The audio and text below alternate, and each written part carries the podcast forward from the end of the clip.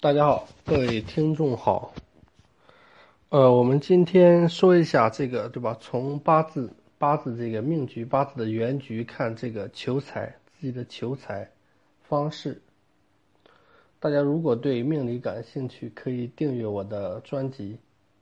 我们分几个方面来讲，第一方面就是讲这个什么，这种基础求财，对吧？然后讲这个赚钱能力。赚钱就是这个高低啊，然后讲这个高级财富。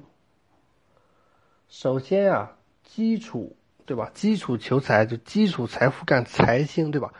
财星肯定就是最直接的一个自己的一个财富的一个信息啊，对吧？它也就是它就是最基础的一个财富的标志。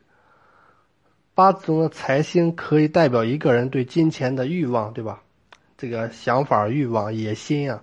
和自己的一个对金钱的掌控能力啊，偏财的一般这个财富它是大于这个正财的，同时，这个财星落在这个月令，它是最强的的最强的。然后这个透出天干，并且它是虚透的话，对虚浮的话，那么就这种的话就比较危险。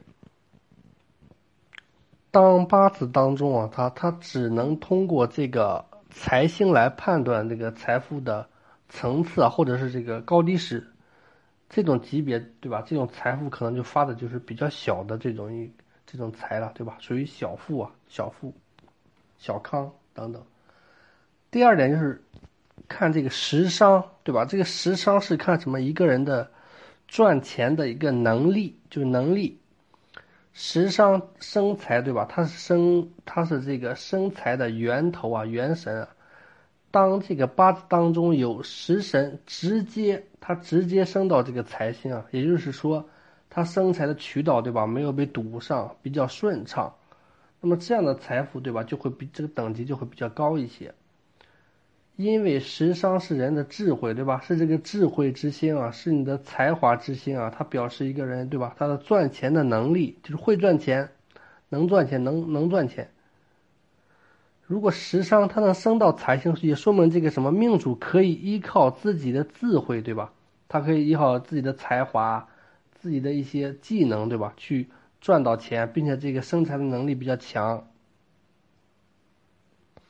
呃，需要注意的是食神，对吧？它生正财，伤官是什么？生偏财。因为啊，伤官他这个求财，对吧？呃，和这个挣钱谋财的这个能力啊，是。通常来说是比比这个食神厉害的，对吧？比这个食神厉害的，有这个伤官生财的人，他对吧？他很适合去创业、去经商，因为伤官生财这种人，对吧？他这个大胆，对吧？这个想法什么各方面，对吧？特别适合这个创业经商，所以这是一个赚钱能力是看这个食伤食伤生财。然后第三点要看什么？看这个官杀。首先这个对吧？财生官杀，那么官杀就是财所生。其次官杀还可以什么？它还可以为财，对吧？它还可以为财。命中的对吧？命这个八字原局中啊，以这个官杀论财富时啊，这种财富的等级通常是很高的，很高的。现实在这个现实生活当中啊，有钱的人。要做大格局，对吧？要特别有钱的，当然就要什么谋权了，对吧？谋权啊，权力啊，对吧？权力和这个金钱啊，它丝丝相关的。实际上，对吧？这个，呃，不管是财生官啊，还是这个官位财啊，在我们实际生活当中，对吧？这是一个无法，对吧？避免的一个现象，现象。所以这个就，这个官杀的财啊，对吧？它是一个最高级。也是一个最大的。那么第四点，看这个什么有钱了，这个存钱的能力，对吧？看财库，看财库，命中有财库啊，才能存得住这个钱，对吧？你挣了钱了，存得上钱，对吧？有这个钱才算。财库冲开之时啊，那么就是你的什么发财，发财的时候，如果命中没有财库，那么大运当中遇到财库，那么同样可以，对吧？发财存财啊。除了财库之外啊，禄神也可以当做财富的一个信息啊，这个标志来看。禄神代表是代表一个什么福禄、财禄啊、衣禄啊等等，对吧？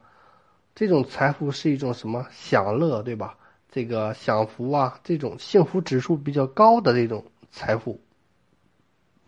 好了，我们今天就是从四个方面讲了，对吧？第一点就是从这个基础的，从财星的角度看；第二点就讲的从从这个食伤，对吧？从这个挣钱的能力的角度看；第三点就是从这个官杀，对吧？从这个官杀的角度看。第四点就是从这个对吧财库啊、存钱啊、禄神啊这种角度来看。